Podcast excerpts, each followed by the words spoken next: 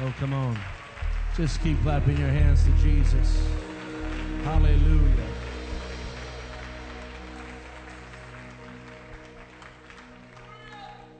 Amen. So good to be in the presence of the Lord. And uh, so good to be here with you all. Love and appreciate the people of God. And uh, aren't you glad you came to church tonight? Amen. Oh, that's good. Let's give Jesus a hand clap of praise.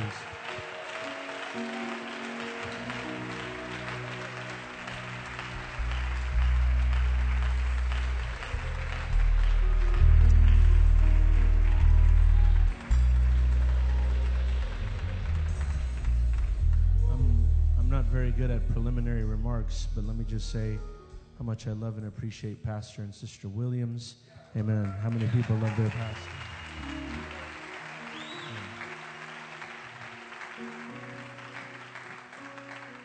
Amen. All right. Praise God. Let's just lift our hands for one moment. Thank you, Jesus.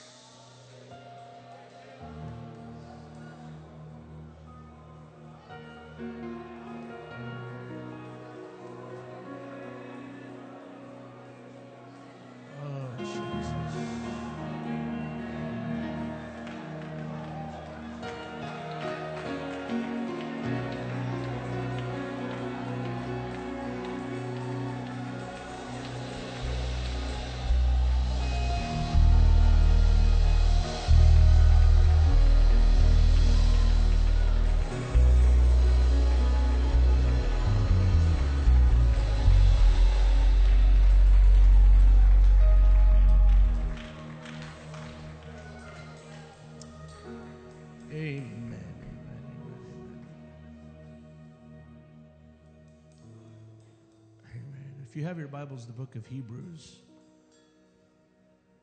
Love and appreciate God's people. And uh, uh, God bless all these good preachers and uh, wonderful men of God. Love and appreciate all them.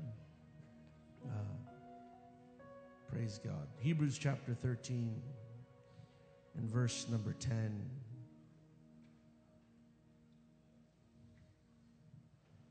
I'm just going to preach the first four words from that verse. And it simply says, we have an altar. We have an altar. Can we say that together? We have an altar. Jesus, I thank you for this moment that you've created. And I'm asking you, Jesus,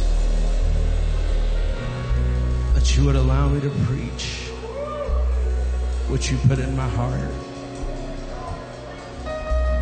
God, I thank you. God, I thank you.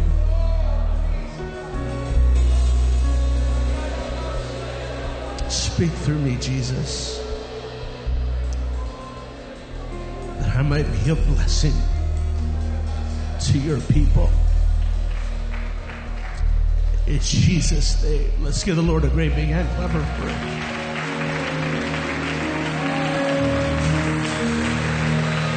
Oh, Jesus. Oh, come on, let's magnify Jesus.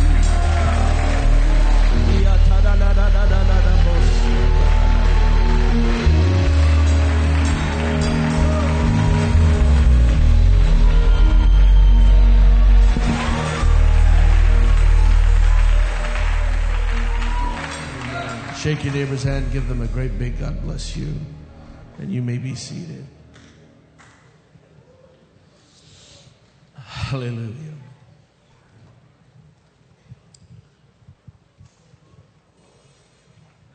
From the opening chapters of Genesis to the closing chapters of Revelation, there is one instrument of worship that is referred to repeatedly. It is spoken of both in the literal sense and in the figurative sense. Be it poetic or prosaic, What the Bible refuses to do is not speak of it. Page after page, Scripture highlights in the minds of readers the significance of this instrument of worship. Not only is it vital to improving the quality of our lives, it is vital to improving the quality of our relationship with God and the world around us. The instrument of worship that I'm referring to is the altar. There are over three hundred references to the altar in the Bible. The Bible is full of altars. In Genesis, there's an altar. In Exodus, there's an altar. In Leviticus, there's an altar. In Numbers, there's an altar. In Deuteronomy, there's an altar. In Joshua, there's an altar. In Judges, there's an altar. In First and Second Samuel, there is altars. In First and Second Chronicles, there is altars. In Ezra, there is altars. In Nehemiah, there is altars. In Psalms, there is altars. In Isaiah, there is altars. In Lamentations, there is altars. In Jeremiah, there is altars. In Ezekiel, there are altars. In Joel, there are altars. In Amos, there are altars. In Zechariah, there are altars. In Malachi, there are altars. In Matthew, there are altars. In Luke, there are altars. In Acts, there are altars. In Romans, there are altars. In First Corinthians, there is an altar.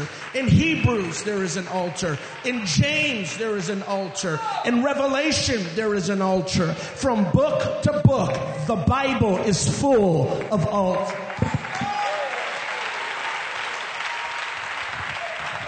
It appears to me that from God's perspective, every person, every generation, and everyone desiring a better life must have an altar.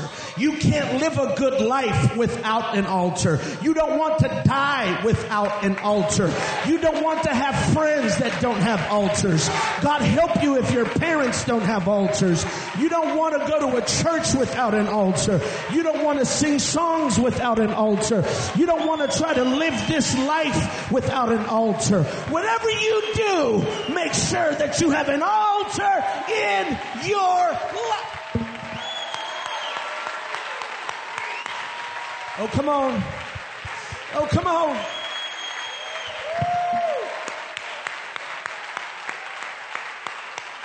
Hallelujah. The most basic explanation I can offer you tonight of a Bible or a Bible altar is a stack of rocks which could not be shaped, chiseled, or manipulated with tools.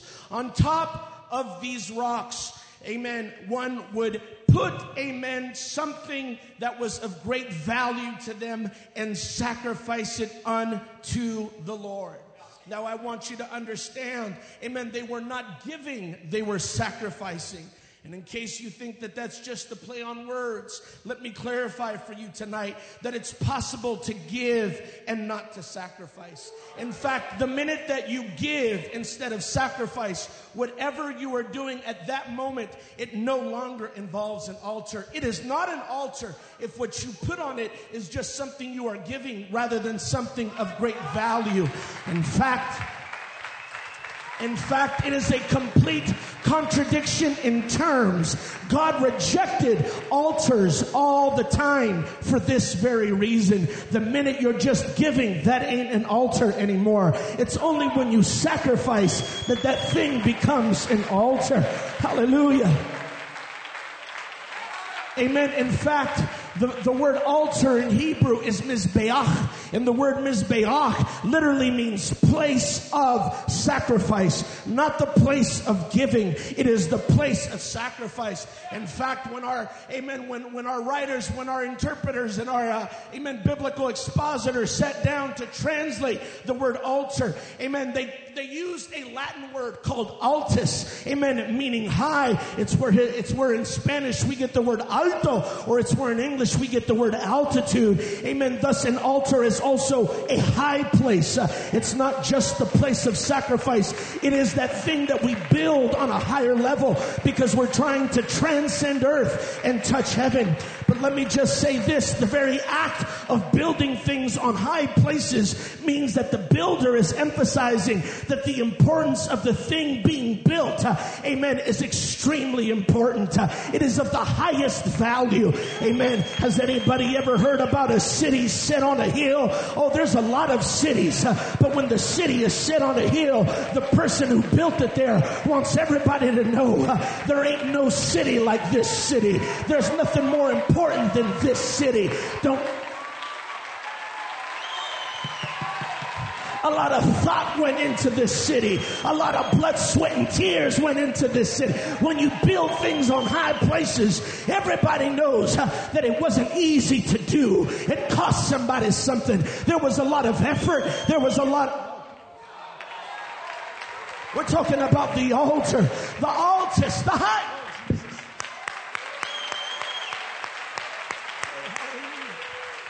Oh, clap your hands to Jesus.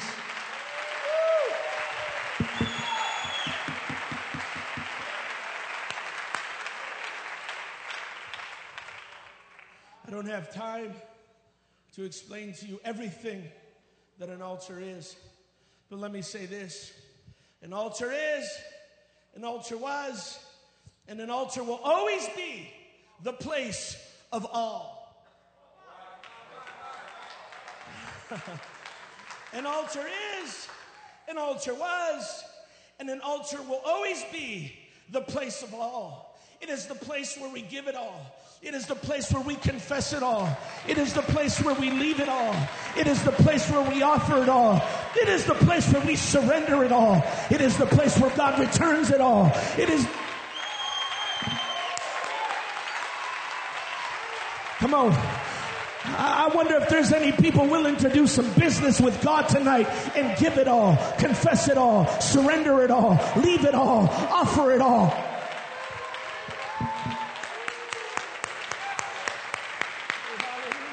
Oh, come on, let's magnify Jesus.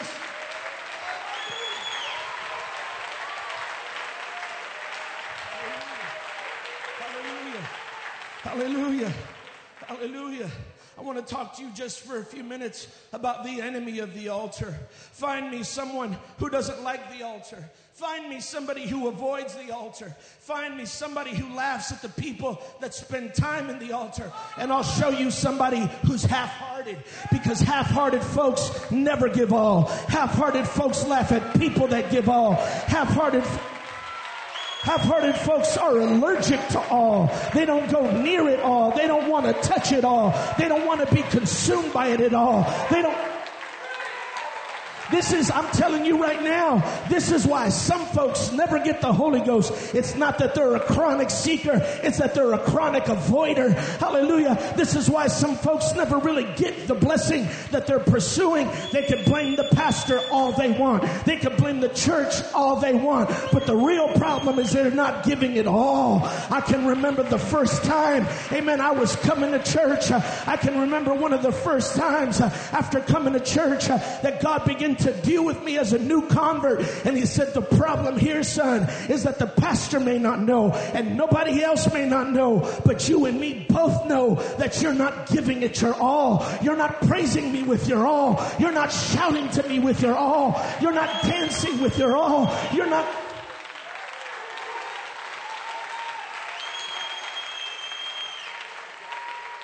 You know, you know in the Bible... Even King James, even several other translations. Sometimes we don't, we don't, we don't, we're not able to broaden, amen, our understanding of some words. Or we can, but we just sometimes we don't because we've never heard the word used in different terms. But there's a word in the Bible that you got to be a little careful with. It's the word first. Because first doesn't always necessarily indicate one or the first in a sequence. I can be flying first class, but that doesn't mean I was the first person on the plane. First in the Bible means of greatest importance. It has primacy. It is the highest on a hierarchical scale or ladder. And in the Bible, there's something very interesting known as first fruits. But it's not talking about the first apple that comes off the tree. It's talking about the finest apple that comes off the tree. You see, there came a moment in every man's harvest when he had to walk through his fields. And he, nobody was watching. It was just him, God, and that fruit. Nobody was looking. And that man would have to take a string. Go ahead. Yeah. The first fruit.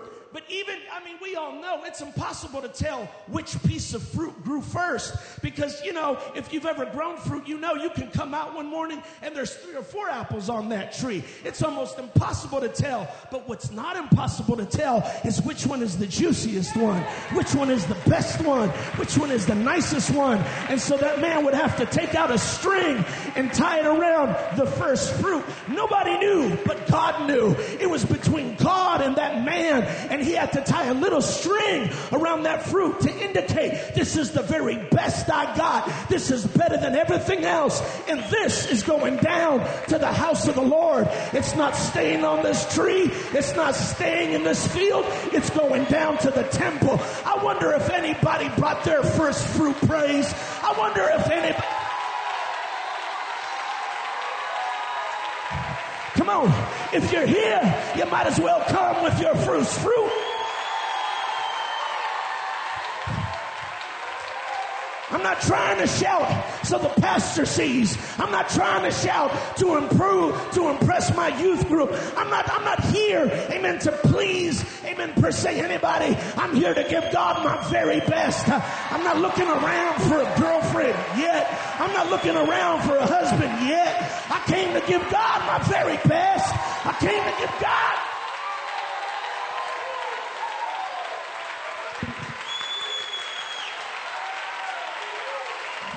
Come on.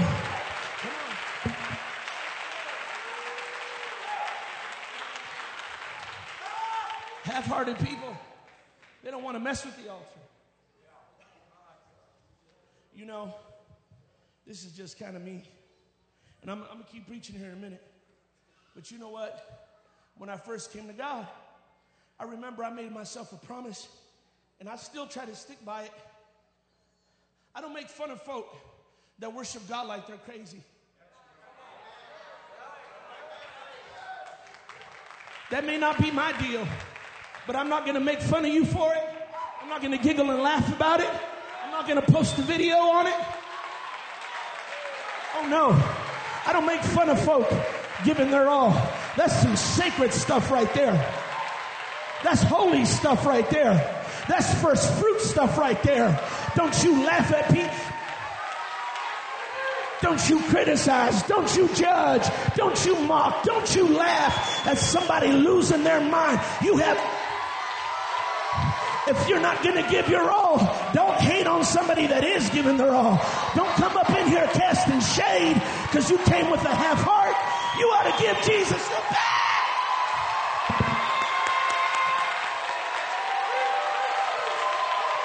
You don't know like I know why I'm running. You don't know like I know why I'm shouting.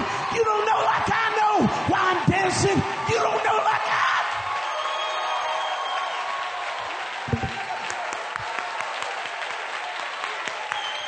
I came to dance with the altar. I came to mingle with the altar. I came to do business with. Oh, magnify the Lord with me. Come on. Let us exalt.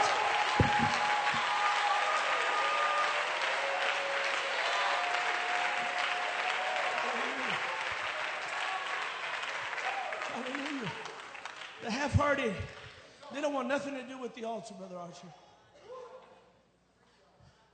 The most classic biblical example of this is King Saul.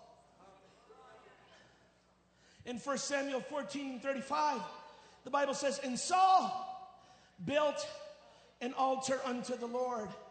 The same was the first altar that he built unto the Lord." And what the verse does not reveal on the surface is that not only was it his first altar, it was his last altar.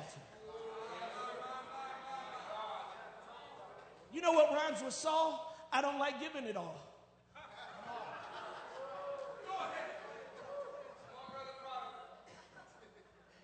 And we know that this was his last altar. Amen. Listen, Saul didn't mind giving. He was just selective about what he gave and what grade it was. God can have stuff, just not the best. God can have as much fruit as he wants, just not first fruit.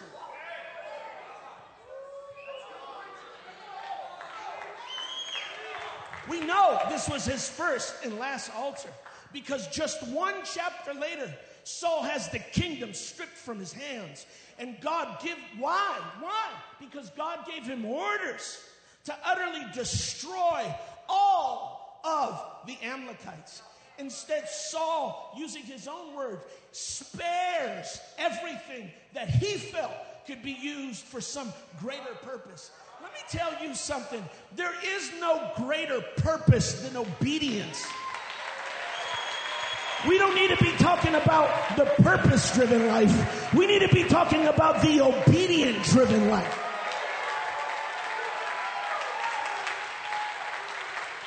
I'm telling you right now, you got folks, and there's nothing wrong with it. Everything is made with a purpose, or as the Greek writers called it, a telos. I don't debate that. I don't argue that. Everything is made with a purpose on earth. But let me tell you something even more important than finding your purpose. It's finding a place of obedience where you do whatever God tells you. You got to get this in your head because God may give you a purpose gift of playing the piano, but there's days you're going to be taking up the offering and helping the ushers instead. And you got folks that lose their Holy Ghost anytime they got to do something outside their comfort zone. You got to get it in your head that God is going to call you to do things that may not feel. God will call you to do things that'll make you feel awkward, that'll make you feel like you're walking with two left legs and got a handful of thumbs, but you got to do what God says, whenever God says, however God says.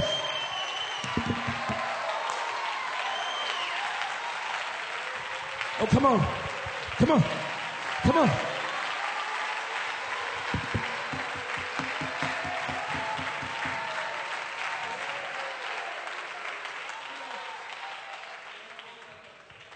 Here, you know, this, I know, let, let me just, you know, pro tip. Let me give you an apostolic pro tip. When you first launch out into ministry, nine times out of ten, you will be doing something you were not called to do. You will be doing awkward stuff. You'll be, you'll be cleaning, chasing kids. And if you sing really bad, you might even get a solo. Oh, I'm telling you right now, there's a lot of time God says this ain't going nowhere until it learns how to adjust, how to be malleable, and how to be obedient. This, this calling right here ain't going nowhere until it's tied down to obedience. This anointing right here.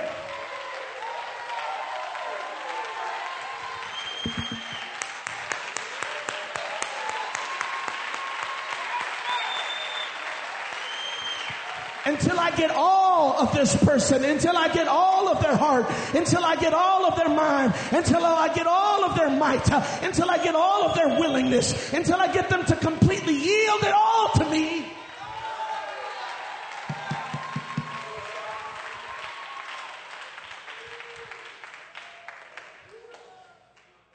You know,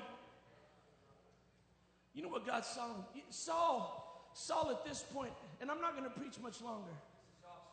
Saul at this point in his life and ministry is already so far from God that when Samuel shows up and he says, "What meaneth the bleating of the sheep?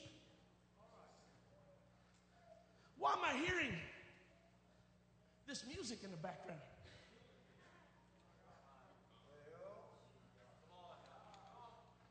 What meaneth this thug look? What meaneth this C D in your stash? What meaneth this website in your history browser? He's preaching. What meaneth this selfie on Instagram? What meaneth this Facebook post right here? What meaneth this coffee date with sister half backslid? What meaneth this side chick? What meaneth this other man? What? Still preaching. I know, I know folks losing their Holy Ghost right now.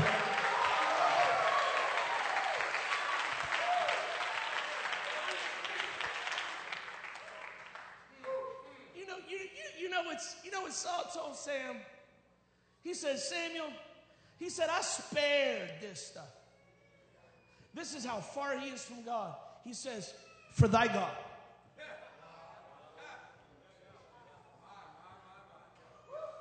Saul at this point in his life was a walking atheist. Oh, come on. Hold on. They need, people need to hear this. Well, we'll do this in a minute, but he was a walking, functioning atheist. It ain't even, it ain't even my God. It's thy God. And you know your God, he just wants stuff. Saul was already thinking like a pagan. He was already thinking. That's why he ends up going to a witch in the end, because he was already thinking like a heathen. And this is why Saul started getting his, his, his, his thoughts all mixed up. He thought God was like pagan gods. See, pagan gods always want to be fed. They need oranges and apples and food put in front of them. But God said in Psalms fifty and twelve, he said, if I was hungry, I would not tell you. He said, I don't want goat's blood and I don't want food. I'm not that kind of God.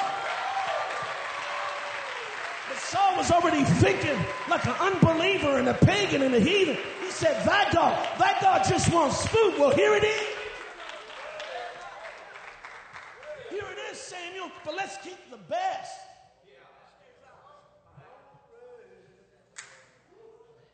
He, let me just, this is free. This ain't even in the notes.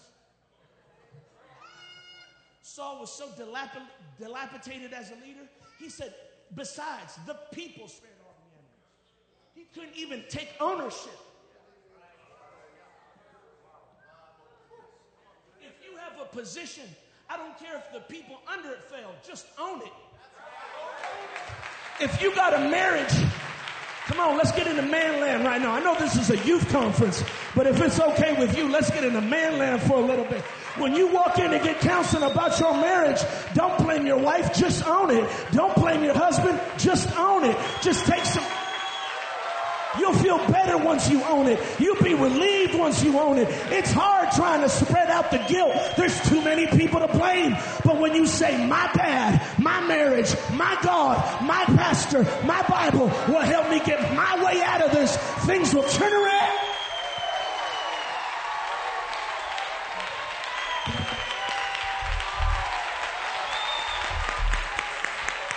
Come on. Come on.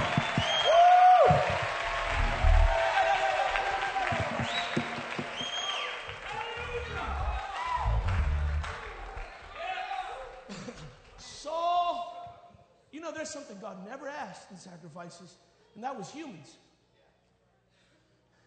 You got all kinds of people that try to critique the Bible and say, it's a bloody book.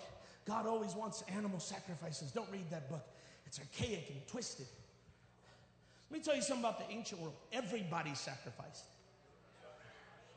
The difference between Israelites and pagan people was that Israelites didn't sacrifice people.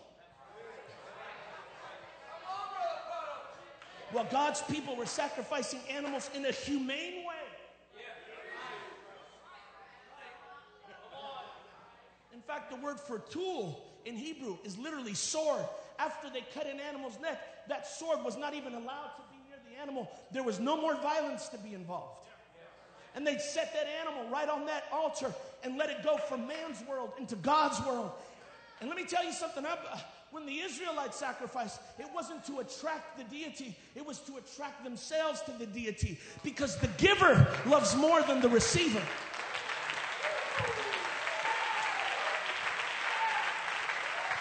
You want another apostolic pro tip? Amen. Give and you'll fall more in love with Jesus. Give. People that give don't backslide so easily. People that give don't just walk out the church. People that give don't just leave a marriage. People that give don't just leave the youth group. People that give...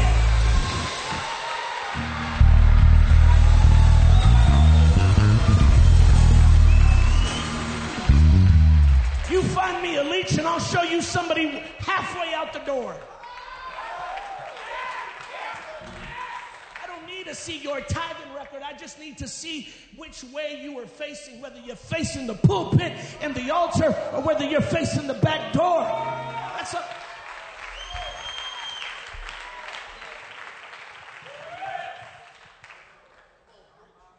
God never wanted human sacrifices, and Saul spared Agag, the king of the Amalekites.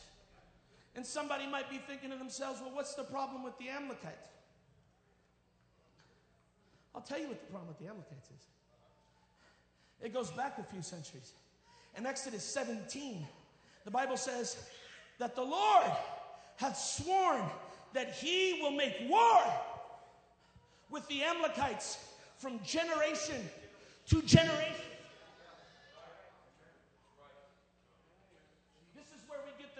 Jehovah Nissi. God will make war with the Amalekites from generation to generation to generation. Why? I'll tell you why. Because Israel was escaping bondage. They were coming out from the club. They were coming out from the dope game. They were coming out from the hustle. They were coming out from multiple husbands and men in their lives. They were coming out of all kinds of girlfriends. They were coming out of all kinds of scandalous behavior. They were getting free from the shackles. And all of a sudden, as they were exiting Egypt, this punk, this nasty, dank, dark spirit starts attacking. God hates anything that hates freedom. Hold on. Hold on. I want you to hear this preacher good right now. When I and, and I'm not speaking for myself, so preach with me. When I first started getting saved, when I was coming out of sin, Brother Archer, all of a sudden, all kinds of nasty spirits begin to raise their head. You, you, you just watch. You just, you just, you just watch somebody say, you know what, Pastor? I'm ready to get baptized next week. And all of a sudden, every devil in hell will come out. And I remember when I started my journey into salvation, every devil in hell started coming out. Those Amalekite spirits started coming out. And God says, I hate those spirits the most. That spirit right there, that group right there, that attitude right there, that way right there. I will declare war on it. Amen. From generation to generation. That right there is something I will never ease up on. I'm preaching to some young people right now. You need to mark it well. See, Saul had no orient, no historical orientation. He had forgotten the past. Worst thing you can do is forget the past. You need to mark well in your mind every spirit that raises up when you try to get free from pornography. You need to mark well in your mind every spirit that rises up when you try to break up with that girl. Because in case you haven't noticed, it's a cycle. That's why y'all have broken up ten times.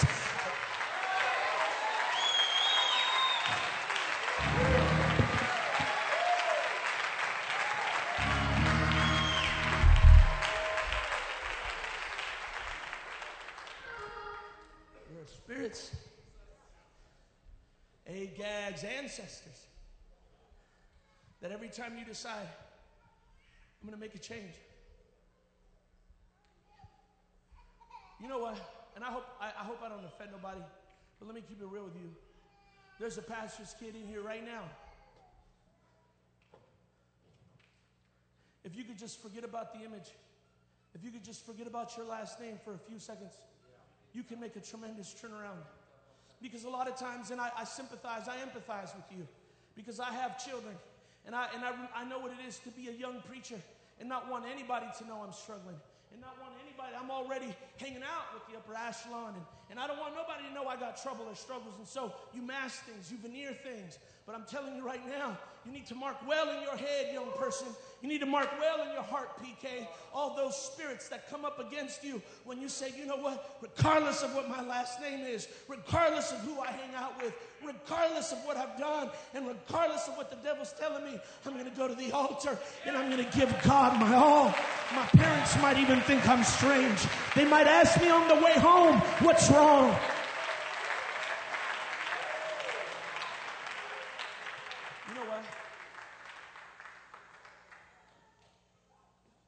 I just made it up in my mind, Brother Bass. When I see people tear their heart out at the altar, I'm not going to ask them, is everything okay? Yeah. Everything might be perfectly fine, but it's none of your business. It might not be any of my business. We may not even want to know.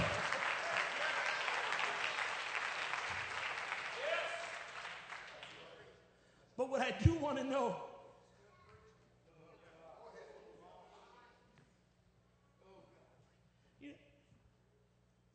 I'm going to come back to this. Samuel tells Saul, he said, I'm taking the kingdom from you, and I'm giving it to somebody better than you. Better. And this is where we get King David. And the thing you have to understand about David is that he was not perfect. But the difference between Saul and David was that David was a man after God's own heart. And the reason he was a man after God's own heart is because all David desired was the heart of God.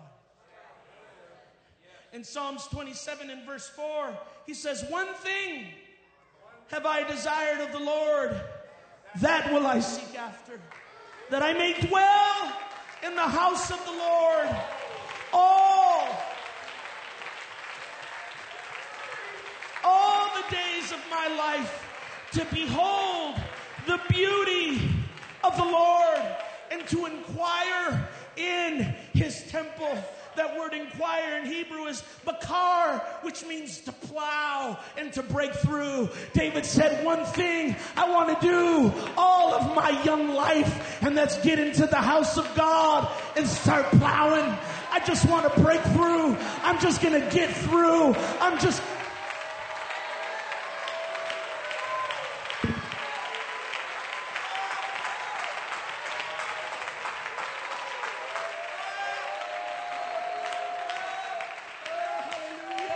Bring your plow to the house of God.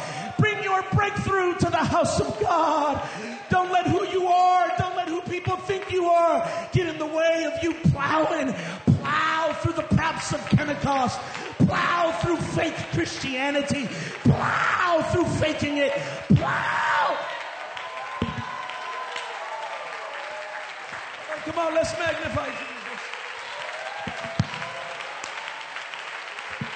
For about ten seconds, let's plow, let's plow, let's plow.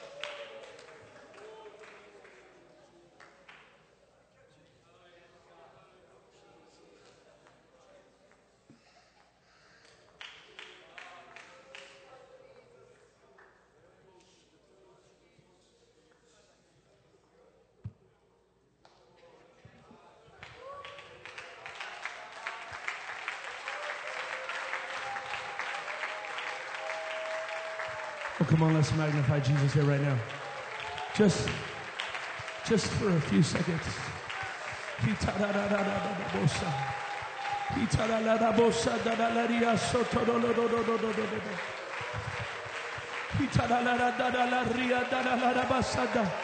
on, I feel something wonderful.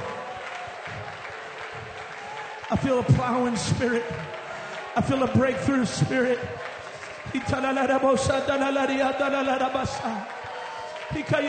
That's it. Come on. Plow. Plow. I know some of you are tired, but plow. I know it's...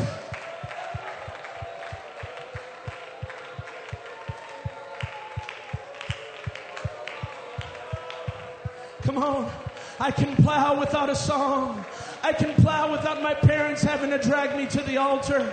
I can plow without my mom having to look at me and tell me it's time to go pray. I can plow even if I'm sitting next to a bunch of carnal friends that I should have never made friends with. I can walk out of the aisle right now and start plowing. I can plow right now even if I'm with a boyfriend that I know I'm going to have to break up with after I'm done plowing. I can plow right now. I can plow right now. Nobody knows, but I got to plow. Nobody...